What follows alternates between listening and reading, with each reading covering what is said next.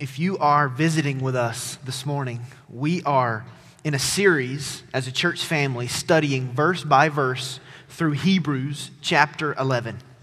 And the name of the teaching series that we're currently in is called Not by Sight Ordinary People, Extraordinary Faith. And for the past seven weeks, we've been in a conversation about what living by faith is all about.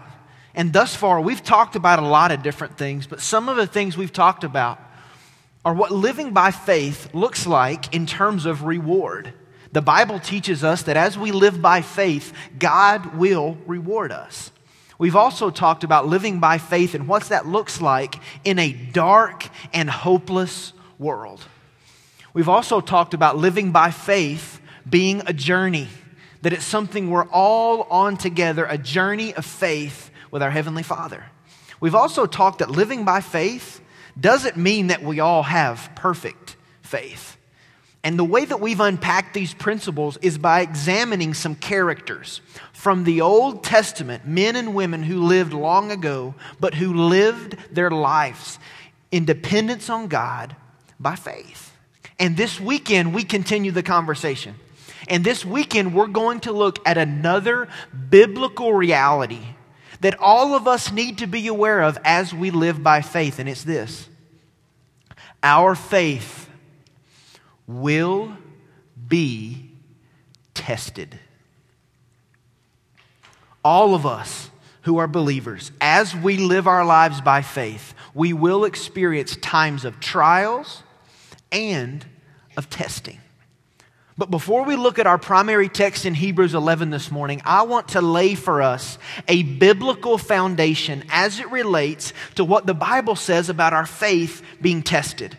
And very quickly, the way I want to do that is by answering two very, very simple questions because I want all of us, as we look at Hebrews 11 in just a moment, to be on the same page. I want us to all have a proper context to draw from. So, very quickly, two questions to lay a foundation. Here's the first question Will my faith be tested? It's a great question. Will my faith in God, will your faith in God be tested? And the simple answer is absolutely. In the book of 1 Peter, chapter 1, the writer is writing about the assurance of salvation and the assurance of heaven. And in 1 Peter chapter 1 verse 6, the writer says this, look at it on the screen. He says, In this you greatly rejoice, meaning heaven and salvation, even though now, for a little while, if necessary, you have been distressed by various trials. Let me give you a couple statements in the context of will my faith be tested. First of all, my faith will be tested in various ways. My faith will be tested in various ways. As you and I navigate through life, our faith in God will be tested in different forms and in different places. Maybe your faith will be tested on the job. As you go to work every day, you're going to encounter trials and tests of your faith. Maybe it's at home. Maybe it's something that happens at home that is ultimately a test of your faith. Maybe it's just in the world. As you live your life, our faith will be tested in various ways. But a second way I would speak to that is that every test of faith is temporary. Every time our faith is tested, what you may be walking through right now, listen, it's temporary. 1 Peter chapter 1 says, for a season, meaning for a little while, our faith will be tested. That's very important for us foundationally this morning. All of us will have our faith tested in various ways, but every test of faith is temporary. A second important question to lay a context for us this morning is this Why will my faith be tested? What's the purpose? Why would God orchestrate this so that my faith would be tested and I would experience a trial? Well, the writer goes on in 1 Peter chapter 1 to say this so that the proof of your faith, being more precious than gold, which is perishable, even though tested by fire, may be found to result in praise and glory and honor at the revelation of Jesus Christ. Two reasons our faith will be tested. Here's the purpose first of all, to prove my faith. Our faith will be tested to prove our faith. The word proof means genuineness. And as you and I navigate through difficult circumstances, it will either prove or it will disprove our faith. The Tyndale commentary says this God allows the trials in order to find out by testing the genuine element in men's professed faith. Why are we tested? To find out if our faith is real. Our testimony in a moment of happiness is significant. But I believe in a moment of difficulty, our testimony is louder and clearer to those who are watching. I wrote this in my notes. In, is, it is in the authenticity of one's faith in a difficult situation that impacts others for the glory of God. One of the reasons our faith is tested is because it proves our faith. But secondly, our faith is tested to perfect our faith. One of the reasons we encounter trials is because God wants to perfect our faith. God's ultimate desire, His general will for every person, is that you and I would be conformed to the image of Jesus. And he will use many things to conform us. He'll use his word, he'll use other people, he'll use life experiences, but he will also use trials and tests to conform us to the image of Jesus. Look at this reality on the screen. There are areas of my life that would never be conformed to the image of Jesus apart from difficult circumstances. Words like pain and struggle and sacrifice are not things that we like to associate with. But listen, pain, struggle, and circumstance will conform a selfish and arrogant person to the image of Jesus faster than anything else. That's significant. It changes the way you walk through the trial when you understand that the reason for the trial is to prove your faith and to perfect your faith. God has a greater purpose in what you're walking through. Look at this summary by Warren Wiersbe, and then we're going to jump into Hebrews 11. In the school of faith, we must have occasional tests, or we will never know where we are spiritually. Not every difficult experience in life is necessarily a personal test from God. Sometimes our own disobedience causes the pain or disappointment. Sometimes our hurts are simply a part of human life. Learn to distinguish between trials and temptations. Temptations come from our desire within us, while trials come from the Lord who has a special purpose to fulfill. Listen to this. Temptations are used by the devil to bring out the worst in us, but trials are used by the Holy Spirit to bring out the best in us. Our faith will be tested. But the reason for the tests, the reason for the trials, is so that you and I may be conformed to the image of Jesus. So, with that biblical foundation and context, turn in your Bible to Hebrews chapter 11, and I want to read this morning verses 17, 18, and 19. If you don't have a copy of the scriptures this morning, we're going to put these words up on the screen for you so that you can follow along with us as we read God's word together. Hebrews 11, verse 17 says this By faith, Abraham, when he was tested, offered up Isaac. And he who had received the promises was offering up his only begotten son.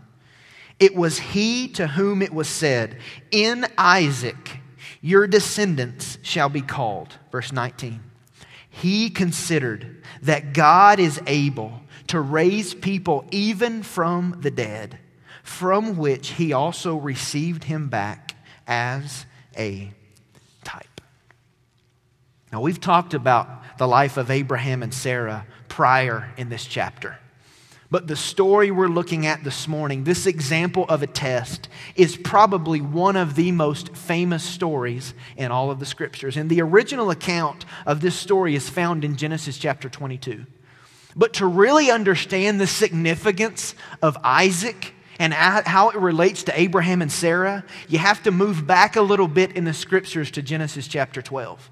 You see, God gave Abraham and Sarah a powerful promise. And here's what he said I'm going to give you a place and I'm going to give you a people.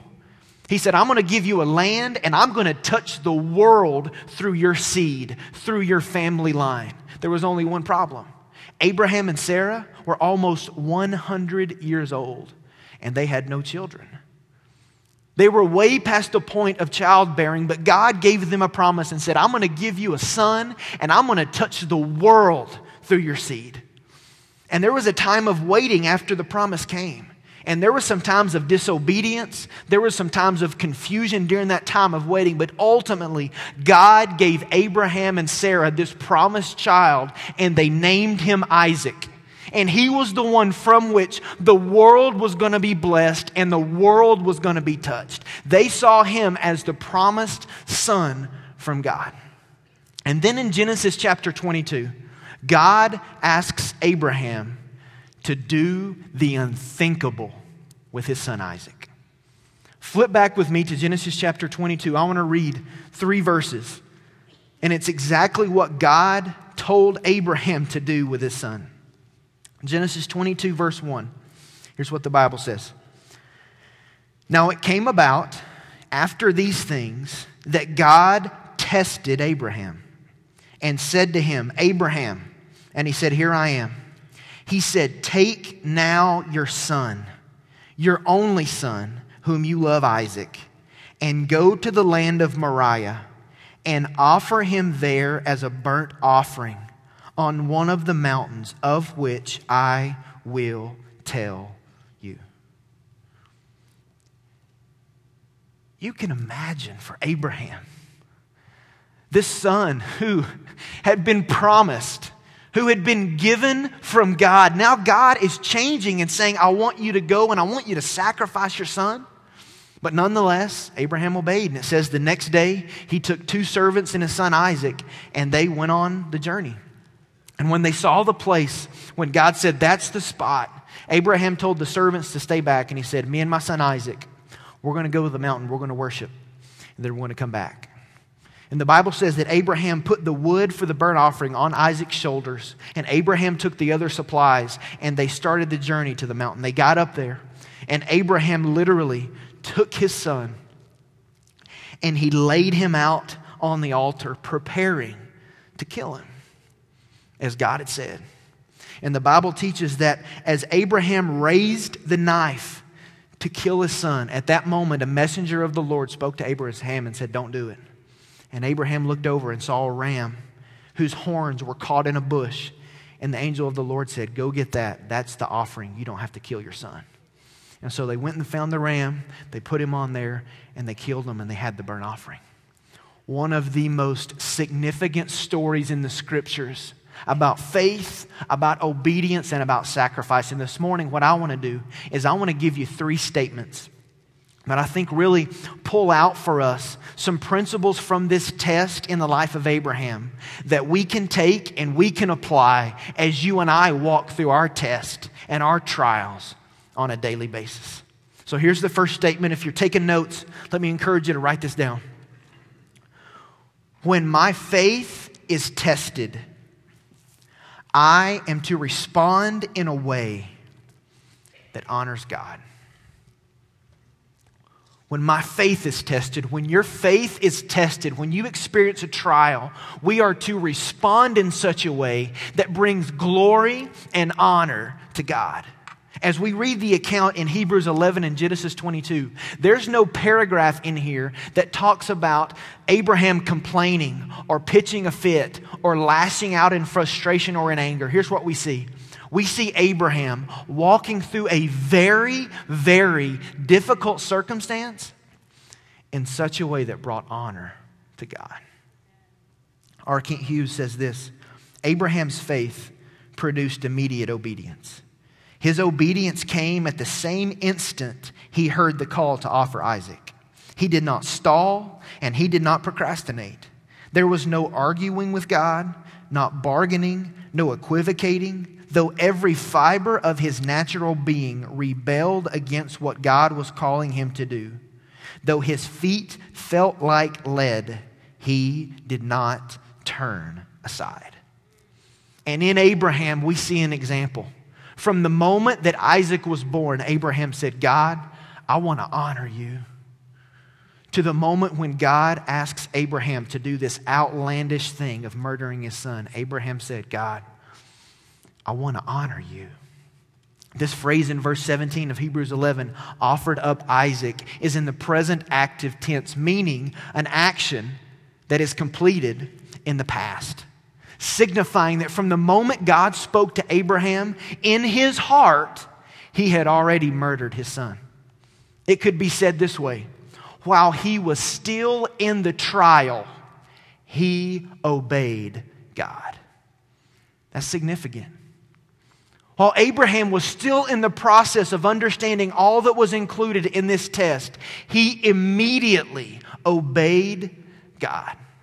His heart attitude above everything else was to honor the God of heaven through this trial. We see in the first part of this story a right response to the test, a right response to a trial. And we read this and we look at Abraham and think, man, Abraham had it all together. Abraham is like a hero to us. He had the whole thing figured out. But listen, and the attitude that Abraham had of wanting to honor God didn't start when God put him through this trial. He did not hear about this test and decide to get his priorities straight. No, this attitude of honoring God in the test is consistent with the way that Abraham lived his entire life. Because you see, Abraham found the value of not operating and living out of his emotions, but operating and living and rooting his life in the truth. And here's why that's significant because every person in this room is going to walk through a trial. You may be in one right now, there may be one coming this week. And in that moment, your response is not going to be what you decide then. It's going to be decided in the days, the weeks, the months, and the years leading up to that moment as you choose on a daily basis to develop a discipline of not being rooted in what your emotions are saying, not being rooted in how you feel, but being rooted and grounded in the truth. That's significant. It's a daily decision for you and I to say, God, today I am not following what I feel, I'm following Jesus. Look at this life application statement on the screen. If my life is not rooted in the truth before the test, I will follow my emotions during the test. It's true for every person. If you are not consistently living a life that is rooted and grounded and abiding in the truth, when you walk into a test, your reaction is going to be to trust in your emotions, and that will always end in disaster. We see it all around us. People who are spiritually immature at the sign of inconvenience quickly lash out in their emotions. For a person who's angry, and they hit any sign of inconvenience, their natural reaction as they trust in their emotion is to figure out how they can find some kind of worldly pleasure. In most cases, someone who's lonely, who encounters any kind of trial, who, who trusts in their emotions, they lash out by finding an unhealthy relationship. For other people who have a hidden sin or something they're trying to be secretive about, when they hit some kind of trial from their emotions, what happens? They find themselves in isolation. That is the consistent pattern of humanity. When we root our lives in our emotions and how we feel, we naturally respond in sin. But we see an example here from Abraham that wasn't like that. Abraham found the value of living life rooted in the truth, and therefore his response in the midst of the test was honoring to God. That's significant because you must know if you are not rooted in the truth, your emotions will control you during the trial. We have to guard ourselves, and the way we guard ourselves is by rooting and abiding our lives in the truth of God. I wrote this in my notes. Walking by faith is not based on how I feel, it is based on what's true. Because you know it and I know it. When we get in a circumstance, in a trial, we're overwhelmed. We're overwhelmed by our emotions. We can't even think straight, we're so overwhelmed. But in that moment, walking by faith is not about how I feel. Walking by faith is based on what is true. And we see from Abraham a man who understood what was true. And for us, unless there is a devotion to the truth, we'll be living out of our emotion. But when we do walk in the truth and we walk into a trial because we're so grounded in the truth of God, we have a clear understanding of the God who is with us in the trial and the gospel that we are carrying in that trial. And here's what that produces here's what that manifests a desire to honor God. Even though it doesn't feel good, it doesn't seem right, we are drawn through the truth to honor God in our circumstances. I love the way the psalmist said it in Psalm 19. Let the words of my mouth and the meditations of my heart be acceptable in your sight, O Lord, my rock and my redeemer. I believe when that's your heart cry, when that's what you're longing for, you can change the trial, you can change the people around you, you can change the job, you can change the environment, but your heart cry doesn't change because your heart cry is all glory and honor and praise. That's your heart cry. And regardless of what's changing around you, that does not change. But that starts by a life that is rooted and abiding in the truth and how it must break the heart of God to look down on so many of his children. And he sees our heart. And he knows that for some of us, our ultimate desire is not closeness with God. Our ultimate desire is closeness with other people. And shame on us for taking serious honoring people and not taking serious honoring God. We all do it depending on the people who are around us and how much money they have or their social status or what we think about them, we will treat them differently and sometimes spend more energy trying to honor them than we really spend on a daily basis trying to honor the God of heaven. And for some of us this weekend, here's what we need to pray. We need to pray that God would allow us to fall out of love with honoring people and fall in love with honoring Him. That's significant. I struggle with that. I'm sure you struggle with that. Abraham's response points us in a direction that he took serious honoring God. He's looking at his son Isaac on the altar and saying, Isaac, I love you, but nothing rivals my desire to honor my heavenly Father. And I believe as he navigated through this test, honoring God was on the forefront of his mind when I am tested, I am to respond in a way that honors God. Is that on your radar?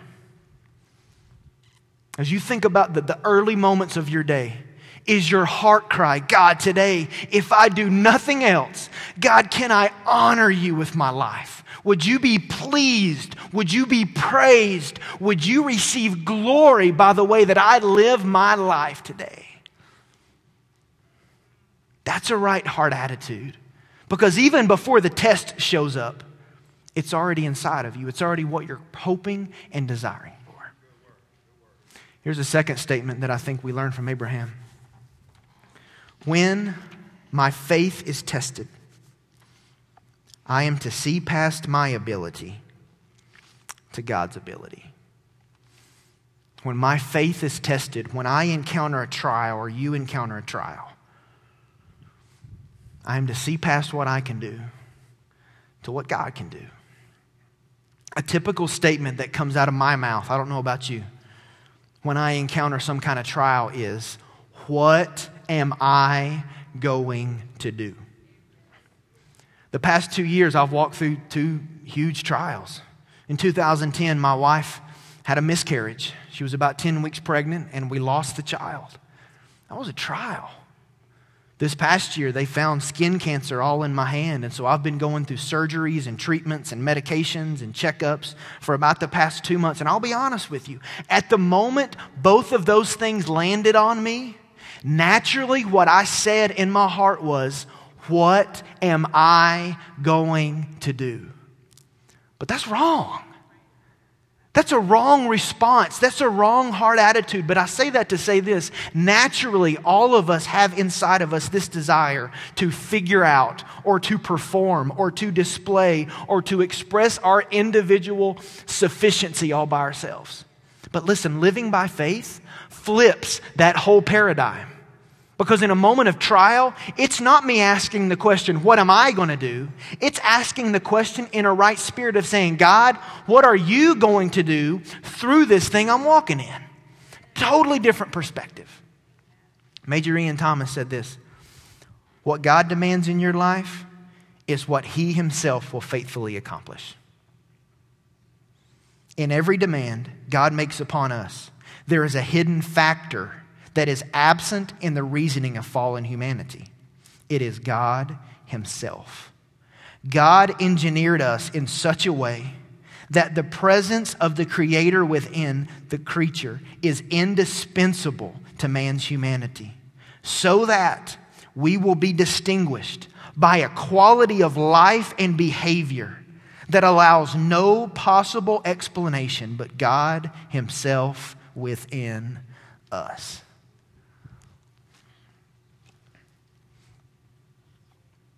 That quote is what we need to lay over everything we're walking through. And Abraham got that principle. Abraham was able to see past what he could do to the point of what God can do. That's why he said, God, if you're telling me to kill my son and I kill him, you have the power to raise him from the dead. God, I don't have that ability, but you have that ability. But what if Abraham didn't see it that way? What if Abraham was in the middle of this test and all he could draw from, all he could think about was his resources? What if that had been the case? We would be looking at a totally different situation. Abraham would be saying, God, my son?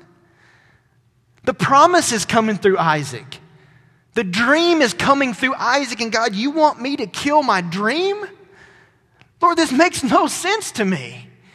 I can't do this. And in his flesh, and in our flesh, sometimes when we don't see to God's ability, it seems like obedience to God means misery in the future. That must be what it would have felt like for Abraham if he viewed the trial through his flesh. He must have thought, God, obedience to you means misery for me. And I would just imagine in a room this size, there are some people, and you're looking at your trials through your flesh, and here's what you're thinking obedience to God means misery in the future. You got to see past your ability. There are some people in the room, and God may be telling you and calling you to drop everything you're doing and do everything you can to restore your marriage. But you're saying, I don't see how that's possible. I don't see how that can happen. I don't see, I don't see why that needs to happen. And obedience to you seems like misery in the future. See past your ability. There are some people in the room, and you may be stuck in a job you want to get out of, but you know God has called you to that job. And for you right now, obedience to God seems like misery in the future. See past what you can do. There are other people, and God may be putting something in your heart to leave this context and go serve in another context, but that seems impossible for you. You think in your heart, obedience to God means misery for me. Listen, see past your ability. If obedience to God seems like misery for you, you do not trust God and you are not living by faith. Because God may be challenging you to surrender something that you think is holding it all together for you so that you can see He is the one who is holding it all together. For Abraham, Isaac was the thing that was making it all work. Isaac was the thing that was holding the promise together, that was going to be the blessing. He was the promised child. And God asked him to do something to test his heart, to see if Abraham only trusted in that which he could control, or if ultimately Abraham really trusted in God. And I would imagine for you, there may be some things God is testing you in. And here's why He's testing you He's testing you to see do you trust in what you control, or do you trust in Him? Those things aren't holding your life together. God is what ultimately will hold your life together. But Abraham chose, instead of viewing his circumstances through his flesh, he walked by faith. Look at his response. We're going to put it on the screen from Genesis chapter 22. In verse 5, it says this Abraham said to his young men, Stay here with the donkey and I and the lad will go over there, and we will worship and return to you. Abraham took the wood of the burnt offering and laid it on Isaac his son. And he took in his hand the fire and the knife. So the two of them walked on together. Isaac spoke to Abraham his father and said, My father. And he said, Here I am, my son. And he said, Behold the fire and the wood, but where's the lamb for the burnt offering? Abraham said, God will provide for himself the lamb for the burnt offering, my son. So the two of them walked on together. He didn't view it through his flesh.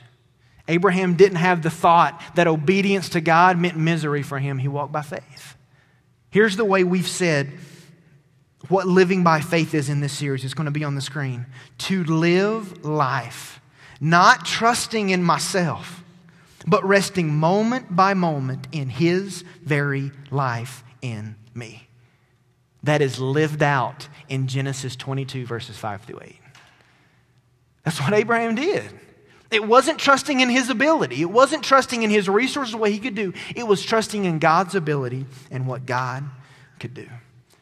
This morning, God may be leading you to hold the knife over some stuff and say, God, even though it don't make sense to me and it goes against everything I feel, Lord, I trust you and I surrender this. Lord, I lay it before you and I put my face on the ground and say, Lord, whatever you would choose to do, Lord, ultimately, these things do not hold my life together. God, you hold my life together and I surrender. And even though my flesh is saying this is a moment of crisis, the truth in me is saying, God, I can trust you.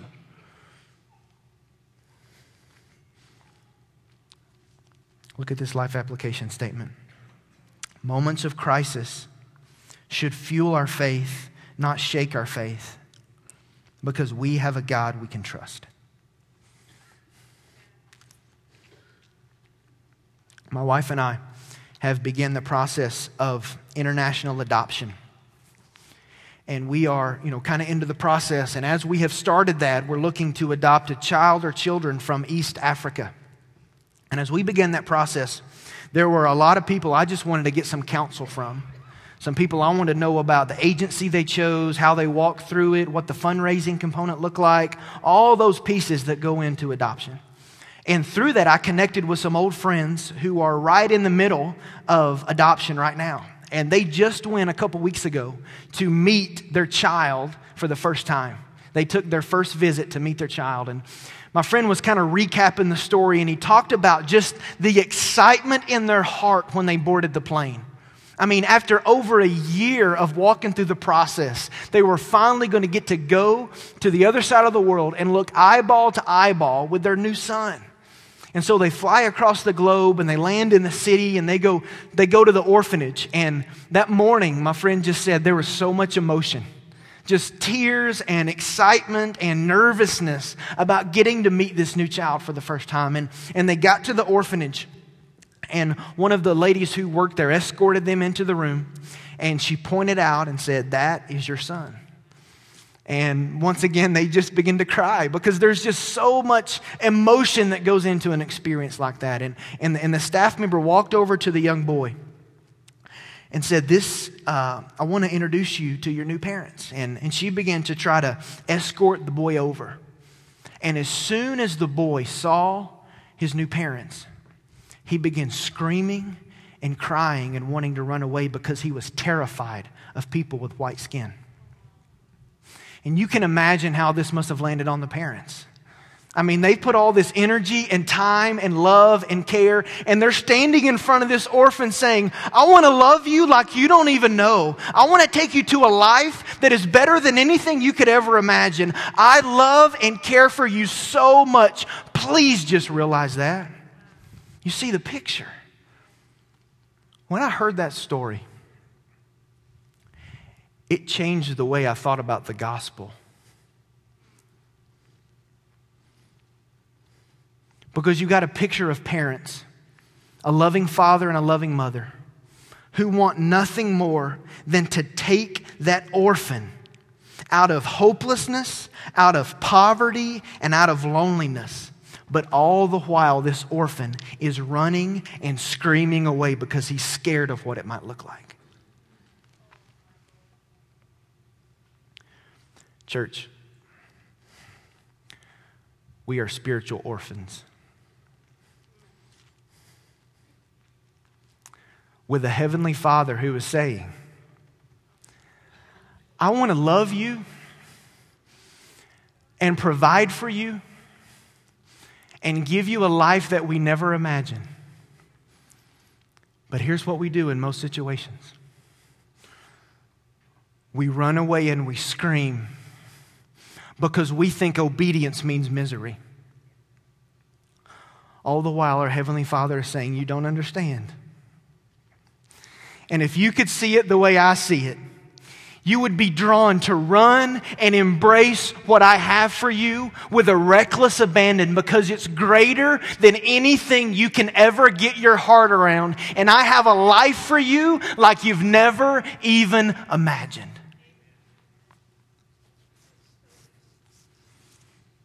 Look at this reality on the screen. The path of obedience is ultimately a path of joy.